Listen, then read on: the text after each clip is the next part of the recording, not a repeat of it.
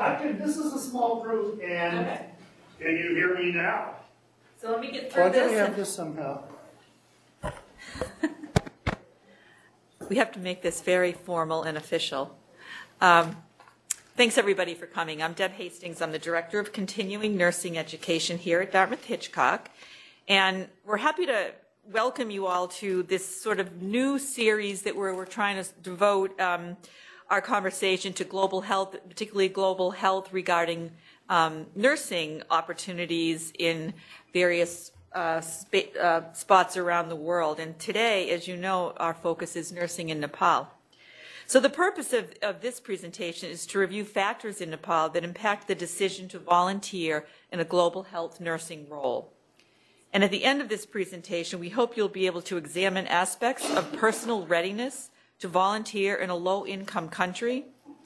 We hope you'll be able to identify culture shock and re-entry shock, identify common myths about global health nursing, and create a personal plan to prepare for fu- your future role as a globally aware nurse. Before we begin, those of you who attend our nursing grand rounds know I have all this accreditation information to share with you. After this program, uh, actually on Monday, you will receive an email from, from our department, the Center for Learning and Professional Development, and there'll be a link to the online evaluation. So we would really appreciate it if you would share um, your input by uh, completing that evaluation with us. Um, once we get that, we'll upload your credit to your online transcript. Um, if you're here, we hope that you have signed in so that you can um, uh, earn your CE credit, and you must attend 80% of this program in order to receive credit. And for folks who are viewing online, if you have questions during this presentation, you can email them directly to Jessica Sullivan, and that's jessica.l as in Lee, dot Sullivan at hitchcock.org, and she will share your questions with our speaker.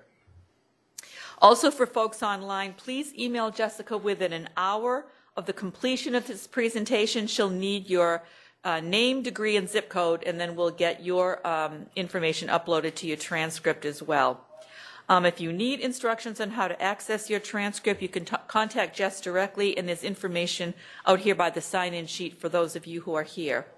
We want you to know that neither our speaker nor anyone on the planning committee has identified a financial interest or relationship with any commercial entity or any conflict of interest regarding this activity, and no one refused to disclose. So at this time, I am really happy to introduce our speaker, Joe Niemczura. How'd I do with that so far? That was great. Okay. Everyone He- calls me Joe. he actually did it, he wrote it out phonetically for me, so I wouldn't real, uh, screw up his name, so I'm happy to know that I achieved that. So, Joe, uh, today, as you know, is going to be giving us an update on his project in Nepal. And for those of you who don't know, Nepal is the Himalayan country best known as the home of Mount Everest. Joe is a native New Englander, actually. He holds his BS in nursing from UMass and an MS in nursing from University of California at San Francisco. That, oh, is that what that is? Yes. Okay, Uh, cool. All right. Uh, he's a former ACLS instructor and has served as an ACLS regional faculty for the American Heart Association.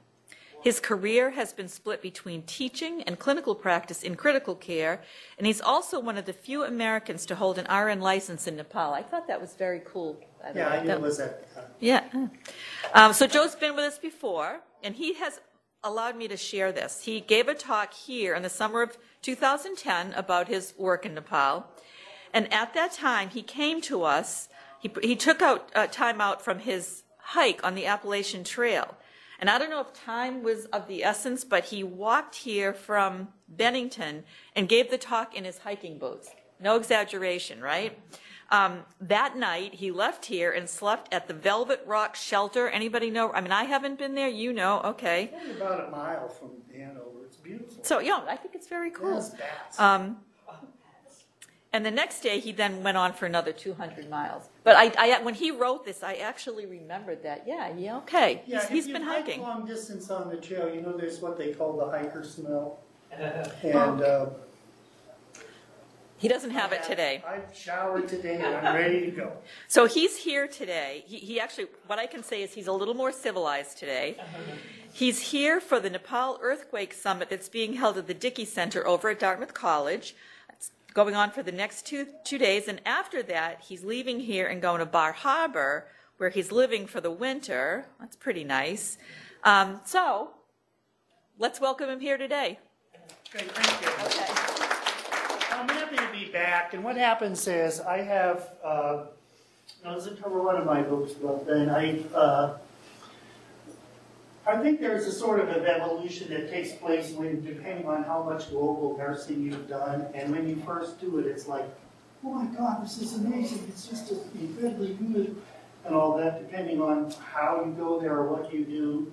I'm a lot older than I was, uh, when I was here before, and I don't have as much uh, pearls about it, but part of it's trying to get everyone's reaction about what they think. So what I have is a slideshow, and I'll Can just interrupt talk you for one second. Uh, can I interrupt you for one second? Is there a chance you could wear the lavalier microphone? We're not hearing you as Oh, well here. on actually, the on the television. reverse beat persons. Is this, this one is on? That's- I'll Right. talk on this one. I'm very sorry. I didn't realize. I'll, I'll stick by here. Okay. That's this. Oh my God. How's this? Can you hear me now? perfect. Like you're standing right next All to right. I'll I'll try to do better. The glory that was Paris. All right. So anyway, um, I had written one book which was about my first summer there, and and the idea was um, it was actually nonfiction. and I spent a lot of time doing pediatrics, so that one person who does pediatrics in the audience talked about my time doing pediatric burn care, which was not exactly the happy moment of trying to do international travel. And then since then, I wrote another book, but uh, I, starting in 2011, which was after I had been here the first time, I changed what I was doing. The first three summers I taught at a school of nursing in rural Nepal, Tansen, Nepal, run by uh, Christian missionaries and work with the missionaries. But since 2011, when I go there, I'm specifically focused on teaching critical care skills to nurses and doctors, uh, partly because in the time I had done clinical practice there, I was doing bedside work every day, getting up, getting report with people, seeing all the patients, seeing what was happening to them, and really identified uh, problems they were having with what we know as failure to rescue or excess mortality after and having unexpected events take place. So if you actually go there uh, to one of my web pages or something, you'll be able to see this now. You can find me on Twitter, but what I want everyone to do right now is get out their cell phone. Get out your cell phone. You don't have them? Okay, well, um, I was going to say, and it's a small audience. Uh, the purpose of this was to say, uh, if you get out your cell phone and you text me, you can send me a question completely anonymously while we're there. But I think you guys have that covered with the person in the back. So we can do that, or else what we'll do is everyone get out a small piece of paper. Like get out, like I see you have notes here. No one's moving. Uh, just get out a small piece of paper. If you want to ask a question, you can do that and uh, like pass it forward, and I won't know who asked the question.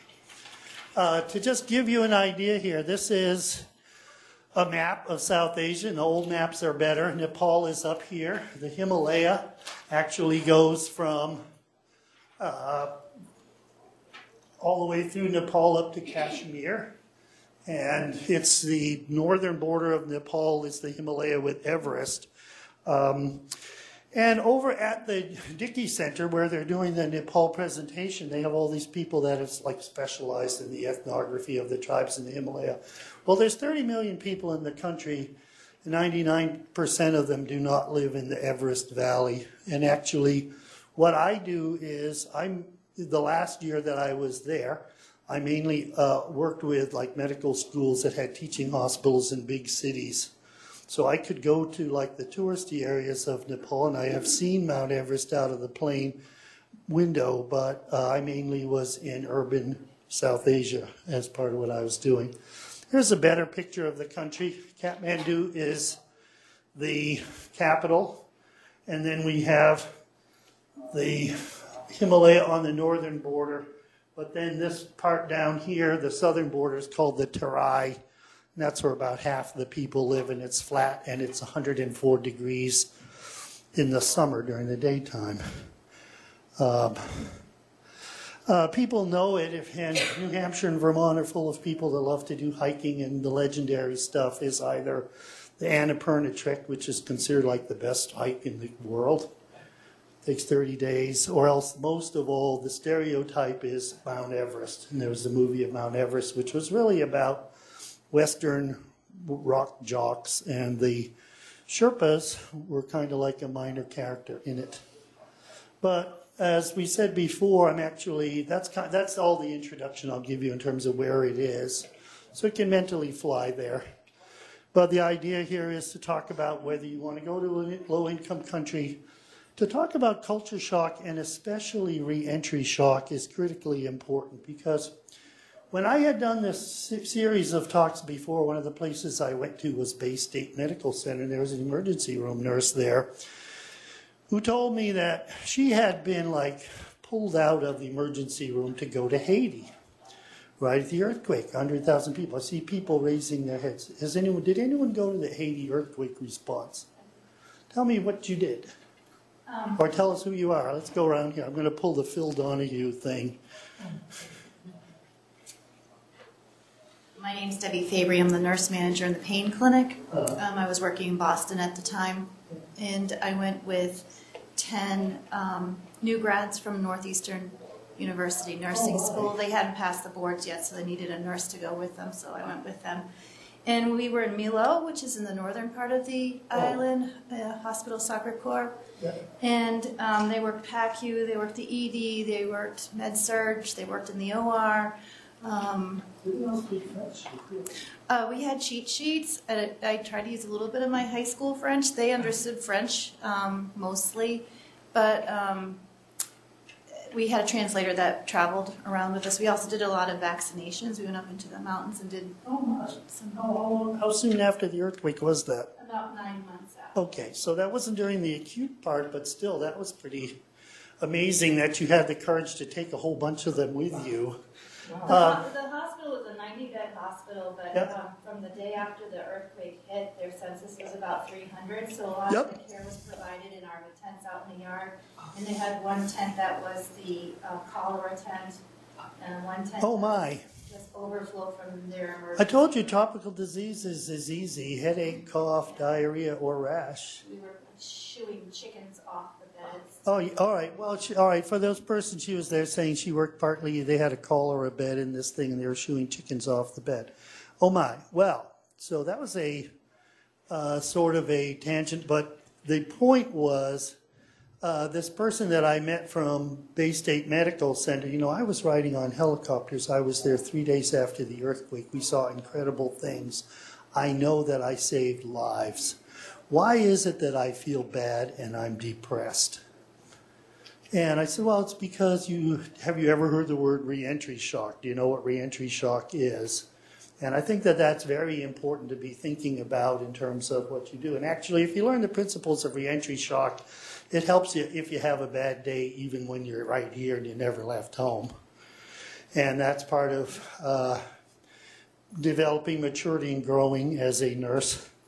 But anyway, um, Florence Nightingale was actually the original global health nurse because she went to Turkey um, during the Crim, uh, Crimean War. She actually never made it to the Crimea, I don't think, and did all her stuff in a sub uh, part of Istanbul. Um, Nepal got famous or got kind of moved to the front line because of the earthquakes that they had. I was actually there during both earthquakes, but I was in the flat part, the flat hot part, hundreds of miles away. So we ra- we rocked and we rolled, but nobody was hurt and nothing was even cracked where I was.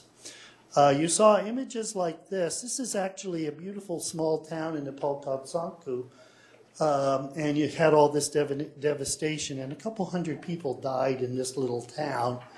But actually, vast the vast majority of places in Nepal were strangely unaffected. And what happened was, at the time of the earthquake, all these international rescue teams descended on Kathmandu, expecting that it was going to be similar to the Haiti earthquake, where 100,000 people died in the first five minutes, and then realizing that uh, the hospitals there had actually been the beneficiaries of a multi-year uh, strengthening program, partly funded by United States International Agency for Development.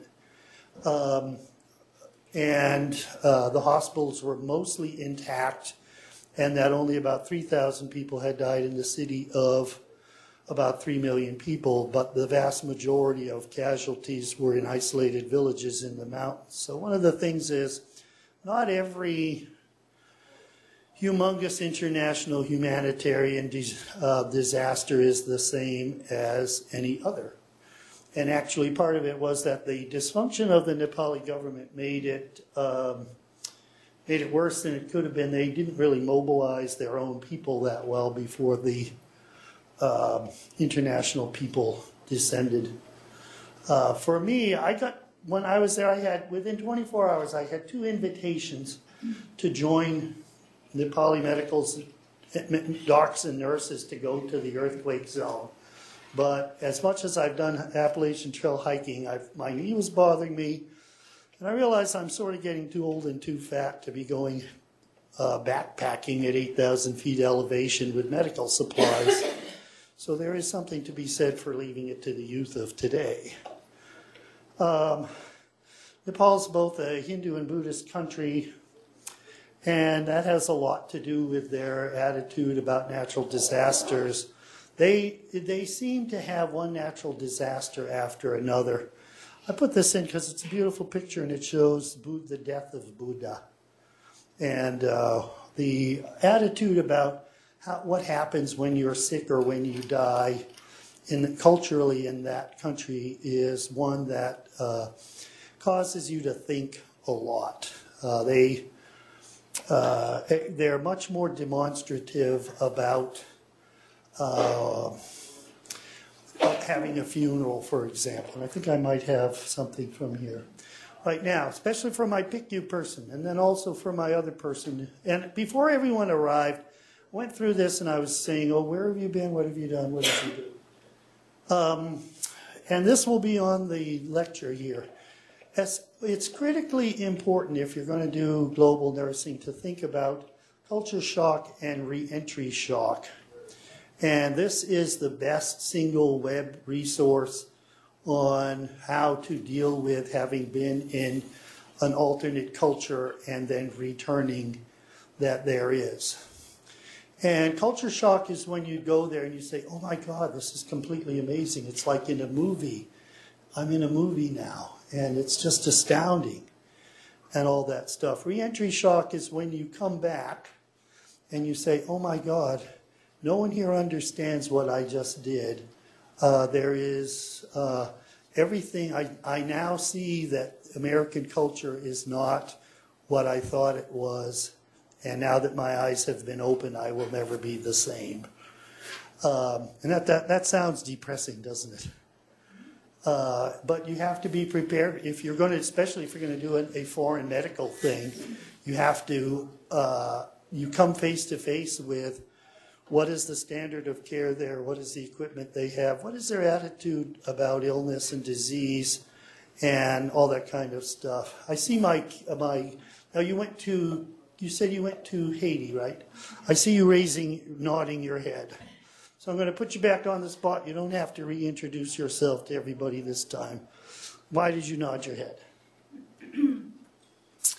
Um, going with um, soon to be registered nurses that were really starry eyed and um, going to go and um, save lives. They, they had a really difficult time uh, witnessing for the first time what was really rationing of health care, choosing who gets what. Um, based on what was available. For example, um, in the nursery, in the NICU, they had a baby who um, was was dying, and the nurses withheld care, uh, food, um, formula. The mother was dead, And um, then they had another baby whose mother was alive. The baby was healthy, but the mother was gone. I don't know where the mother was. They also withheld formula from that baby too because they said she has a mother. But the mother wasn't there. But they said, but she has a mother. Because there was a third baby that was healthy, didn't have a mother, so that baby got the formula. And these nurses had a very, really hard time with that, as well as seeing adults um, being um, not getting the best, what we would consider the best care because she's going to die anyway. They were giving sort of uh, doing their best to give comfort measures, but not really pay attention to wound care because there were other patients that needed it more. Um, Wow. I mean, we saw we saw things that we wouldn't see here, like a machete wound, because you know they they use machetes to clear sugar cane and Yeah, exactly. Uh, that was very eloquent uh, and short retelling. I want to thank you for sharing that. I think that's the that is part of what happens when you go there, and then when when you come back, especially for like medical care reasons, then you redefine or like.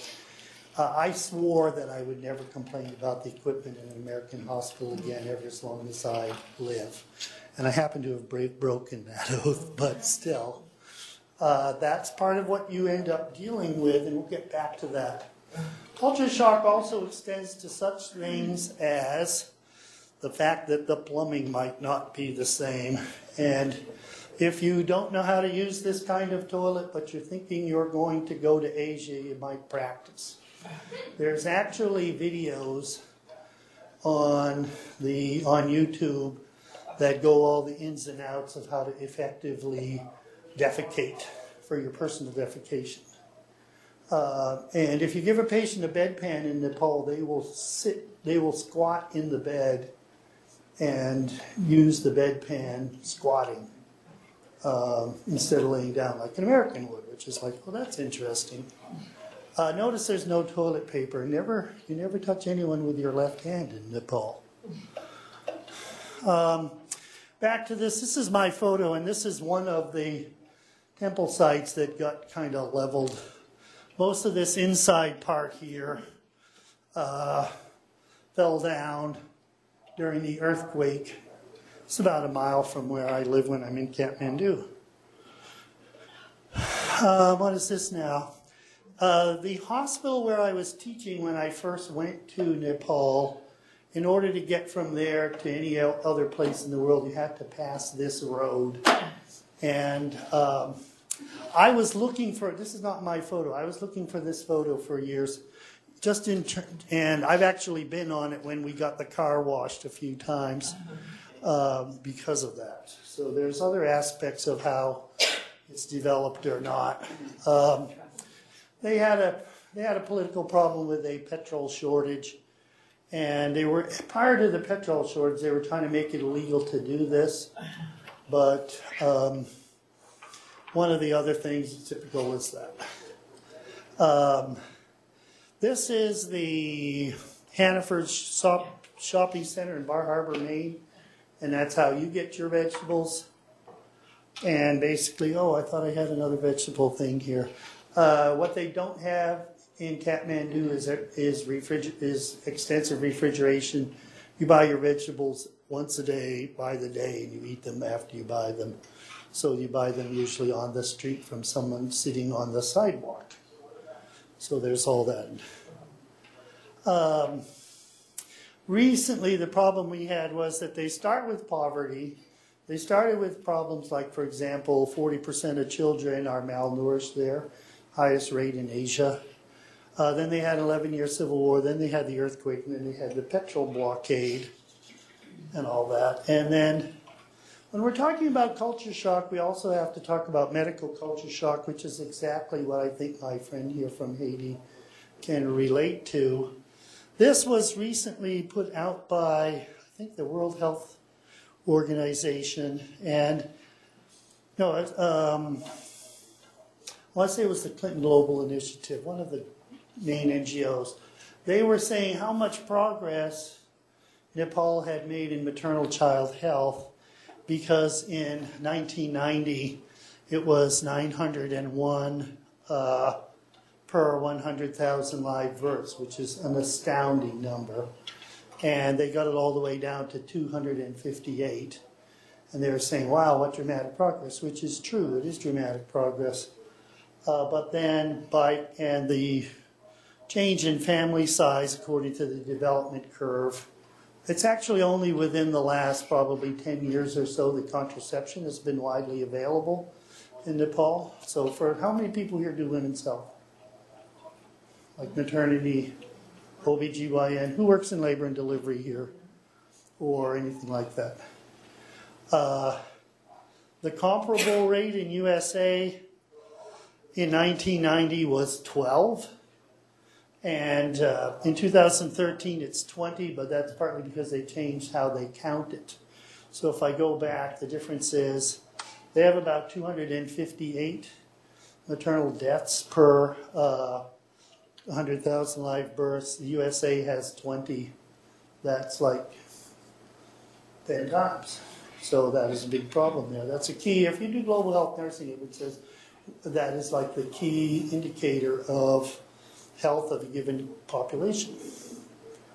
Um, this is this is the toothbrush rack of a friend of mine, and they all laugh when I I was at the family's house, and they all laugh when I took this photo. One of the interesting things there is they have what's called collectivist culture, uh, meaning that everybody, you might have four generations living under the same roof. And if they have a distant relative who's the cousin of an uncle of a brother in law, they're sort of also in the family too. And so they have what's, what we would call collectivist culture, and they also have communal family living style. So, like one of the things there is in USA, if you do a family assessment, if you're if you're teaching, if you're in pediatric, you really do family assessments no matter how old the person is. Really, if you think about it. If uh, you do family assessment, you say, okay, nuclear family, blended family, stepmother, that kind of thing, divorced. Uh, I had a Nepali friend here in USA said, I'm reading up, I have to take this course on the family assessment, and they don't have anything that re- that resembles what my family is like. The answer is, I think there's like 12, you count them and tell me, but it's like in this one house, there was like 14 people living together, and I had to have them tell me, like, who, how is that person related to you? And uh, so that has a lot to do with like the decision making of the people when a family member gets sick or not. Um, there was an American Christian missionary who came to Nepal. And she was someone who worked in um, hospice. Said, I've come here to teach them hospice. And I said, Oh, well, that's fascinating. You're going to try to translate an American hospice course into South Asian cultural practice. What do you what do you plan to talk to them about cremation? And she said to me, Oh, do they cremate people here? And uh, she had a, that was a little problem because she didn't actually know that generally a Hindu or and or Buddhist person gets cremated in Nepal and their ashes are swept into the river as part of the tributary of the Ganges. And actually, one of the interesting things about any illness episode, even, if, even, even when the person survives, is that it's a public event. The family will attend, the family will all be there during the time the individual is sick. So sometimes you get a person comes sick, a mob descends. Uh, but then when they die, they're publicly cremated, and you can go. One of the big popular touristy things to do in Kathmandu is to actually go to the temple of Pashupatinath, which is where they do this. And at this particular temple, you can see foreign tourists with these huge camera lenses, um, you know, taking photos of human cremations while you have weeping relatives all around. Most events, because of the cultural practice of communal family development and the idea that the that you are part of the family and you don't live by yourself. Part of the whole thing is that they're all there for you. When two people get married there, it's arranged by the parents, and the two people don't get married. It's the two families that get married. Uh, one of the shocking things about uh, Nepal, when you go there, is the role of women. And it's a very patriarchal society. Now, it's, it's sort of paradoxical because it's a patriarchal society. And yet, at the same time, because the gender role socialization of men and women is so different, there is a strength of women's solidarity that, uh, for a woman, and my women friends who go tell me this, uh, for a woman, it's very astounding and amazing and life affirming in a way that they have their sisters they can depend on. And we all have that. My wife, who's from Boston area, like Boston Irish, always has to go down to um, spend time with the clan inside one, Route 128 in order to feel renewed. And you, you might take that for granted, but then in, in when you see groups of Nepali women doing kind of a similar phenomenon, then you say, aha, there is something to this. One of the things is women will do back-breaking labor because many times the men spend their time drinking tea and trying to do as little as possible, which I know is a slur upon the men of Nepal. But uh, these two are working as a at a construction site. She's shoveling gravel into the basket, and this person is going to bring the gravel up a ladder onto the second or third floor of a building under construction. So many of the uneducated lower caste women, um, that's their job every day. They are. I once worked as a mason tender for a summer, and I am smart enough to know that if I tried this for five minutes, I would die. But that's part of the role of women, is what in terms of what their job is. And they're, and they're wearing beautiful, bright clothes too, which is amazing. Um, one of the things that they've had, they had the Civil War, so for a while it's been popular to have protests. And what they do with protests there is they shut everything down and stop motorized traffic. And they're burning tires in this case, and tire that's very noxious. And there was a point where they all the po- possible protesters got together and signed a sort of an eco agreement not to burn tires because it was bad for the air quality and people with asthma. Um, one of the specific things that I do there, probably the biggest thing that I'm famous for, hard to think of myself as famous, is when a family member is sick and they go to the hospital, if the outcome is not good, uh, it's actually culturally widespread that they will be angry towards the hospital and the healthcare workers and attack the doctor. And um, this was a shock to me when I first learned about it and then have spent time working on it and talking with people about. Um, I spend time talk, teaching people how to do advanced cardiac life support, which is like resuscitation. They come in the ER, they look like they're dead. We start doing ACLS protocols like in USA. Uh, but when the family arrives, uh, it's actually a big problem that they act out and have acting out behavior. And there's been incidents where they fracture the person's skull or beat, or beat them or do all this kind of thing. So when I'm working on trying to elevate standards of cardiac resuscitation there, which is the ostensible name of what I do. Part of it is making sure that the people who learn this are able to address how to de- how to identify an escalating situation and de-escalate during the course of attempts to do cardiac resuscitation. And actually am hoping to get another grant to go back there and continue this because that's a big problem. Um, I have a few slides here basically with like clinical nursing pearls. Uh, and part of it is it's a low income country, but that does not mean that they lack intelligence or that they are not motivated. Uh, the average motivation there to try to save the lives of the people with what they're doing is very high. And I often think that, gee, if, they, if you had a Nepali person, they could come here and work, but most American nurses uh, would have difficulty going over there and working with what they don't have. And I do have some example and you know, they have committee meetings. I think the mark of civilized medical care is how many committee meetings you have. Um, go. This is when I first went there and I taught at a nursing school. This was the students. You can start nursing school at the age of 16, do a three year program. Uh, that was me with them. Oh, and I have my hat here somewhere. I didn't bring it. They're all required to wear uniforms. When I do this talk in front of nursing students, I say, oh, gee, you know, if you were a nursing student in Nepal, you would, you would go to class in this uniform and you were never seen. You're either in this uniform or in this uniform, and that's it. And it's like, oh, yeah, we should do that in USA. Don't you think so? And they say, oh, no. Um, I was, I'm really proud of this picture.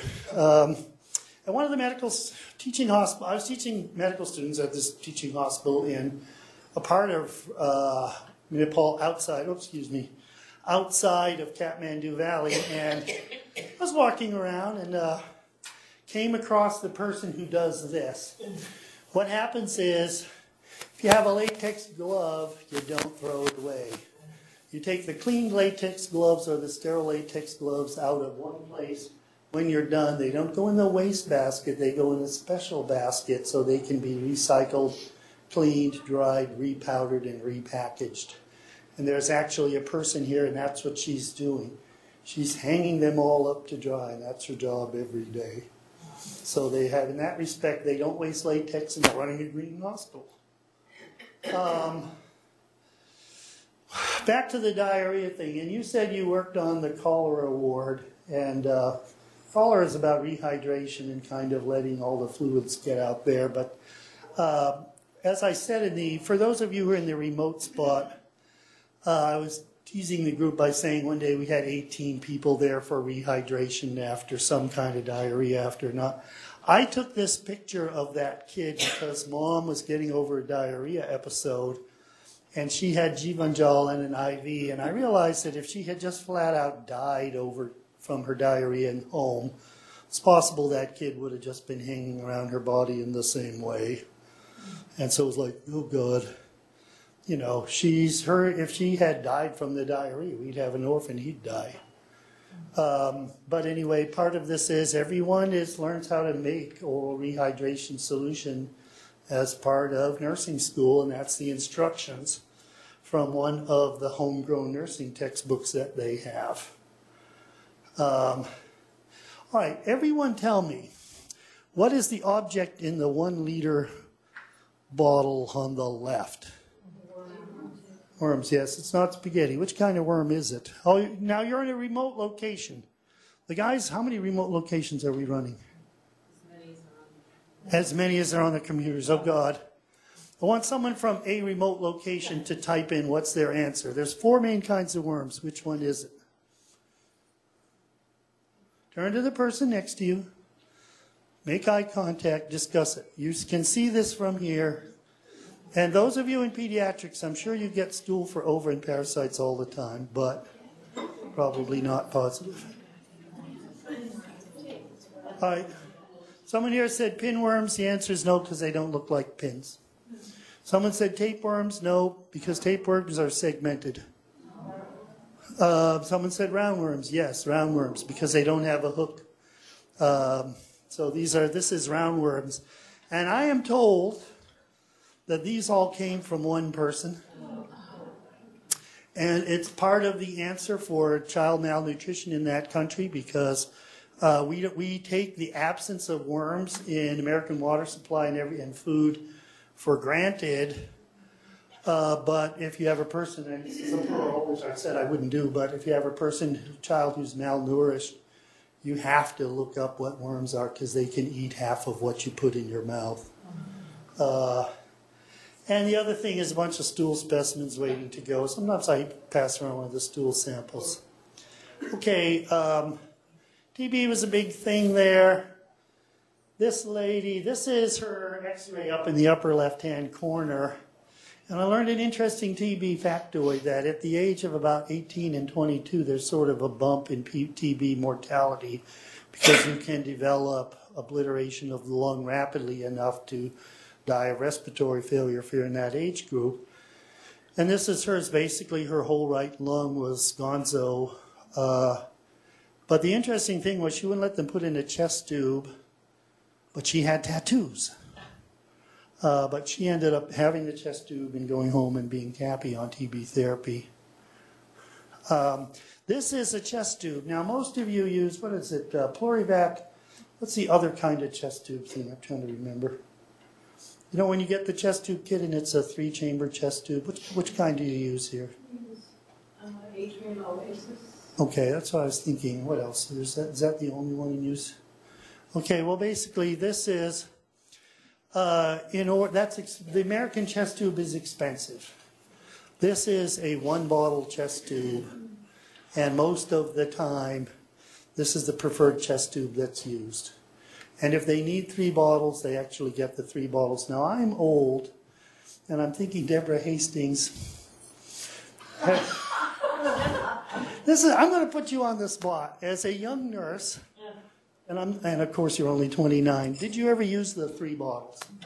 You know, glass, I remember the glass bottles. Yeah, and it was like I still saw glass bottles. Now I'm so old, I remembered what to do with them.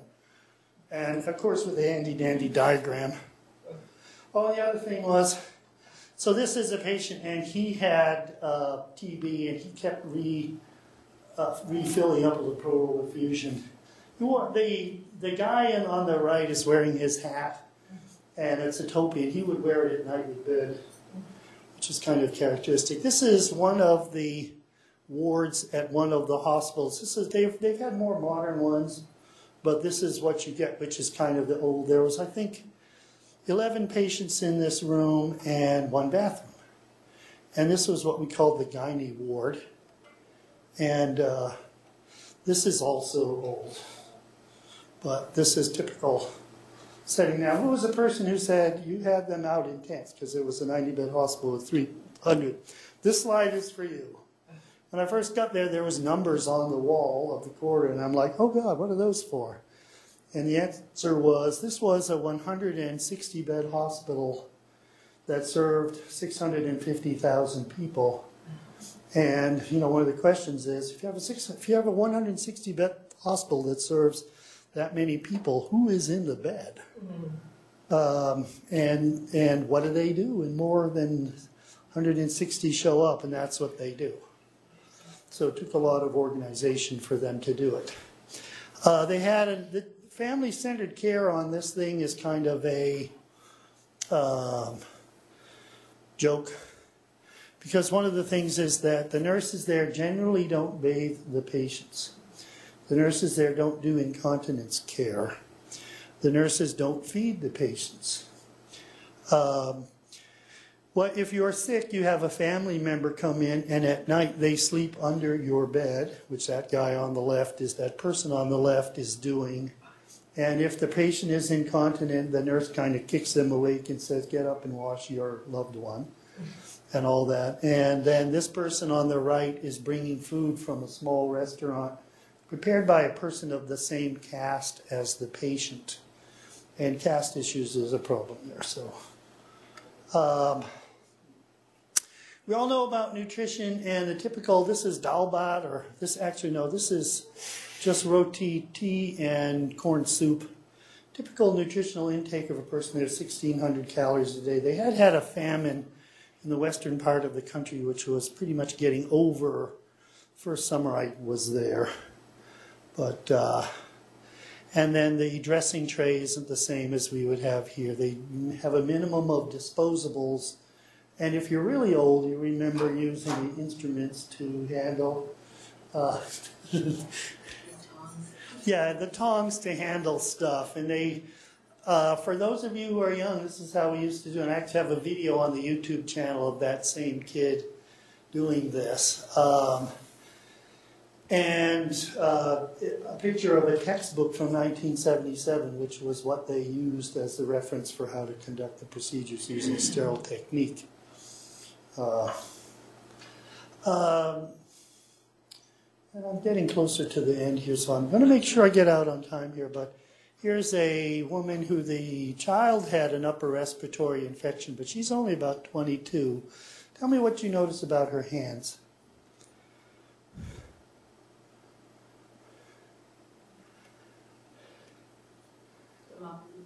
The mother.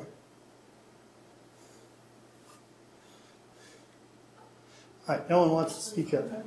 She, oh, you said clubbing. Thank you so much. She has fingernail clubbing. She, the rate of smoking is higher in Nepal, but uh, they haven't really invented the chimney. And to keep warm, they will have the kitchen will be generally very smoky. So the kid got the upper respiratory infection because she was hanging around with mom in a smoky kitchen. The mom, who's only about 22, already has signs of COPD from chronic exposure to smoke from, from cooking fires. And actually, in that country, one of the unusual things is women are more likely to have COPD than men because of this effect. And the smoking, the rate of smoking among men is like 70%, which is lower than, higher than the U.S. has been since like the 1960s. And they know that they're perched on an epidemic of heart disease and uh, all that. Um, and I'll briefly tell the story of this one. Uh, this child was 12 years old and she was born with cerebral palsy. I was taking nice pictures of other moms and babies when I taught them. And this is, oh, wait a minute, I'm going too far. Um, and the mom came to me and said, Why aren't you taking my picture with my baby? And the reason was because Gita weighed about 60 pounds, although she was 12 and she had bed sores and was obviously malnourished. Her head is shaved because she had head lice.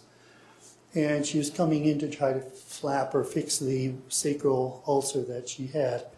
Mom was doing the best she could. Now, this took time for, and this gets back to what our person from Haiti was doing. Originally, I was quite shocked. This would count as child abuse in USA. Uh, because the kid was incontinent, she was being kept in a uh, shed attached to the house, laying on a thin piece of cloth over straw, which would absorb urine or whatever. And she was just really getting fed vegetarian stuff and being malnourished. So, for me, originally, this person was somebody who made me very shocked in terms of what I considered to be a very poor treatment. Um, it took a long time, or it took a while anyway, to kind of reconcile the idea that she was doing the best she could. She she had, she was trying as hard as she could, or didn't know any better, or had not had the benefit of nursing teaching. And actually, when you do global health, there's kind of a movement to think about what is it when we have a person who is uh, disabled in the village, or a person of a minority group within the culture uh, and who's sort of being hidden by the culture because they're not proud of that. I think one of the things that nurses need to do when they go to these places is to be thinking about, you know, what, how does society treat the more vulnerable members who are not seen because they don't appear in public, or they have to get to this point before they're there, and uh, all that. Um, just a picture of the traction. This is gallows traction, still in use there. Uh, when they have a mass casualty incident like bus accidents, they break out the mass casualty stuff, and that's just a picture of getting ready for a bus accident that had 15 people all arrive at once. I worked on the burn ward, and a lot of my first book is about the shock of being on a burn ward uh, and dealing with what it was. I do not have graphic pictures of burned things because that's not what it's about. Um, and I don't want to remember them or inflict them on you, but under that set of hoops is a person with a 60% burn. And in Nepal, if you exceed 60%, you will not be treated. It's a considered to be a misuse of resources because the mortality rate is too high. And uh, that person took 11 days to die. Uh, and you talk about, oh, gee, we're going to have reentry shock. This is more than just how well you did or didn't do with the toilet. You're coming to grips with what the uh, healthcare resources are in the country and all that. And I think that that's why being able to reframe it in terms of what is your personal attitude toward reentry shock is important. Uh, this was not my picture, but uh, this is a bride going to her wedding despite the earthquake. And uh, I thought that would be a good slide to kind of rinse the burn care slide out of your brain. Um, in Nepal, I'm friends. I play the trumpet, so uh, near my house in near the place I stay when I'm in Kathmandu, there was a brass band that did all these weddings.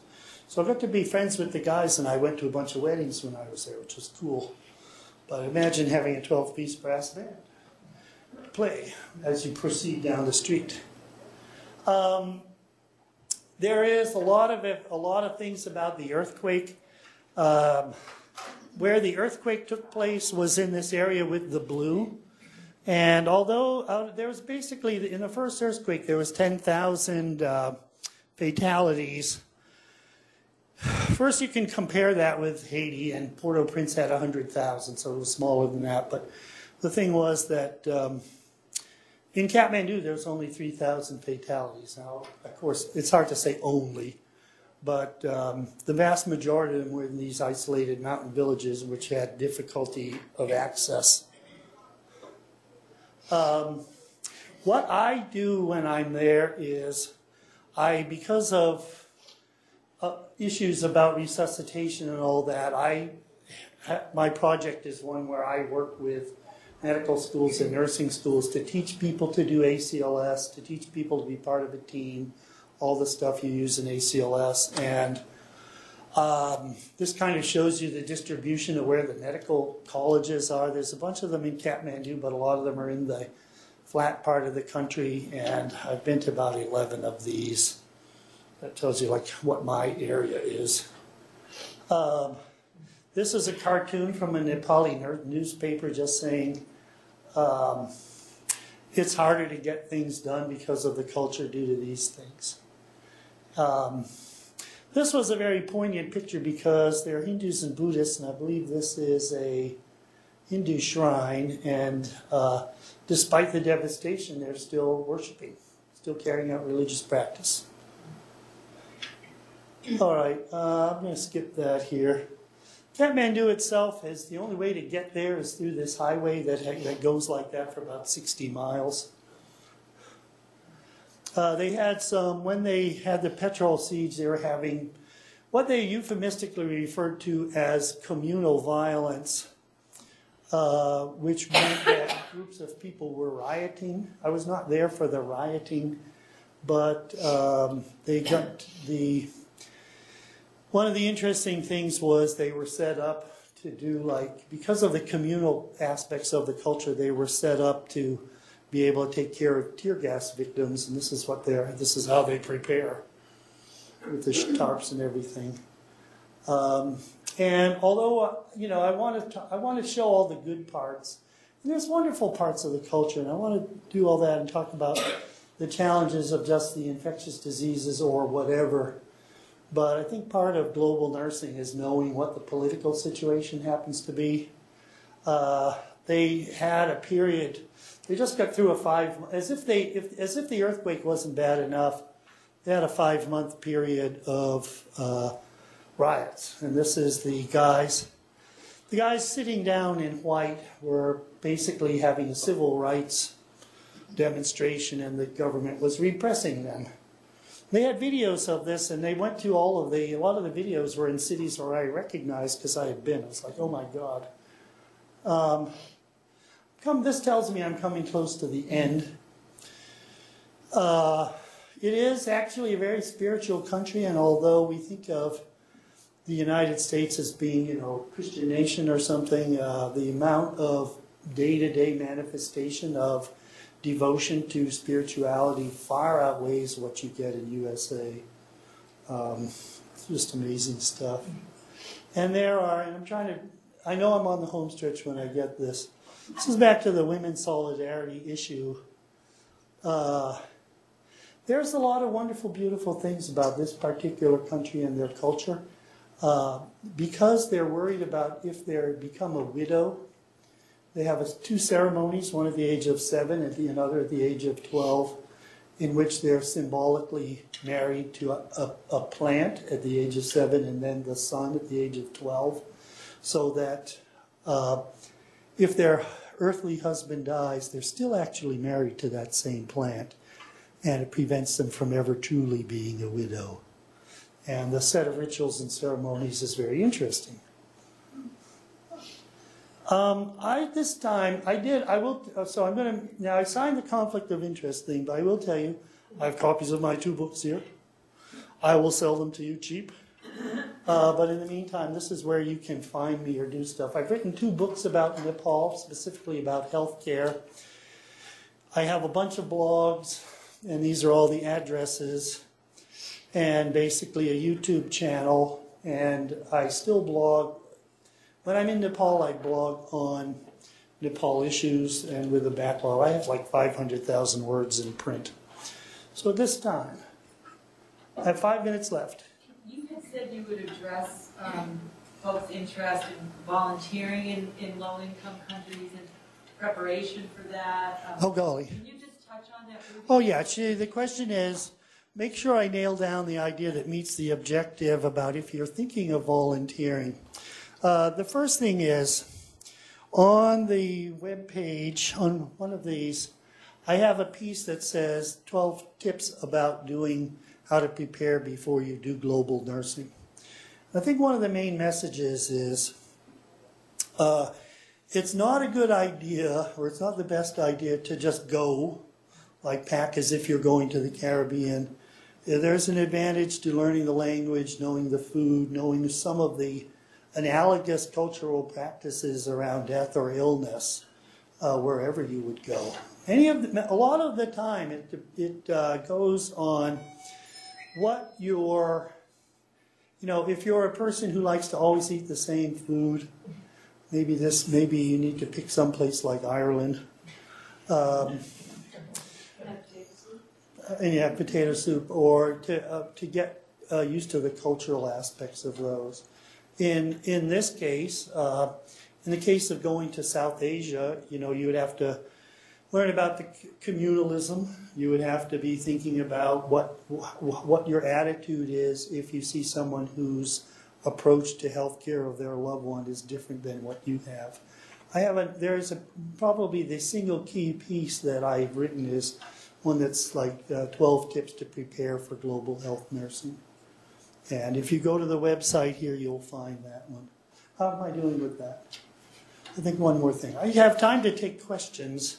If you want to write down a question, or if someone wants to call in a question, then we'll go with that.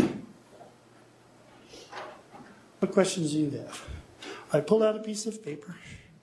Write it down if you're too shy. Something I'll just share. I was in right. Haiti a little while ago. All right, here we go. And um, I just want to, just in terms of being sort of open-minded when you go to a country, you know, we, we were teaching hand washing, the importance of hand washing.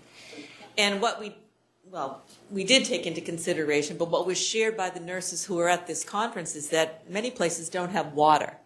So you really have to think outside of the box. And here we just don't have to think about the fact that there won't be water, but it's very common in Haiti. So again, going in without sort of already making a judgment and being open to what their personal situations are, I think is very important.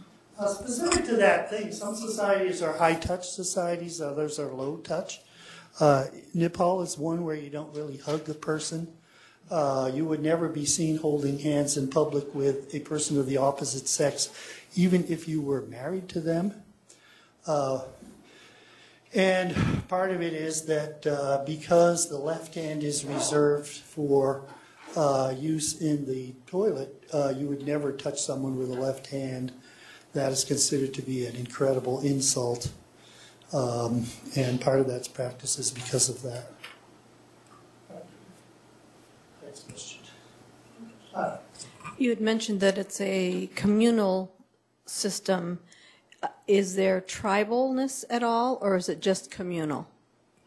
Um, that's an extremely interesting question because, like, for example, and I can speak some Nepali, but my Nepali is terrible. When I first got there, um, I was very shy about speaking Nepali. Then I realized there are 102 languages in the country. Nepali is the national language, so many people that I would be dealing with, Nepali is their second or third language. So their Nepali is not very good either, even though they've never left Nepal. Uh, and so there, there are very distinct ethnic groups. Uh, I'm at this, the Dartmouth conference is wonderful, but they're focusing on the Sherpas of the Himalaya, which is about 2% of the population. Uh, it's, there are definite tribal groups, uh, which is one of the fascinating things.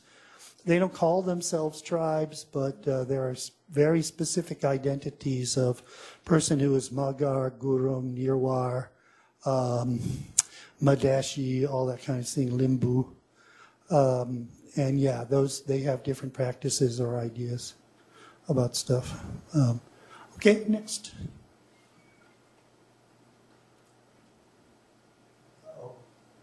Incredible pause here. Okay. Do the Hindu and Buddhist cultures get along? Um, actually, they do, and one of the interesting things is that um, sometimes you can't tell the difference between a Hindu and Buddhist. They have very syncretic religion there. They also have a Muslim population in the southern part of the country, and uh, there are areas where the women appear in those black burqas, even though it's 110 degrees in the shade, uh, where the Muslims live. So it's very uh, religiously, uh, diverse. And yeah, they, they do get along. Um, there's inroads being made by Christians, uh, but they still actually are a very small percentage of the population. So, So I think we should close, it's a little after one. okay. Uh, Thank you very much for coming and sharing. thank you so much. I'm happy to be here. Um, I'll stay around and answer questions if you need to do any of that stuff. Um, want to thank everyone for being here. Thank you so much.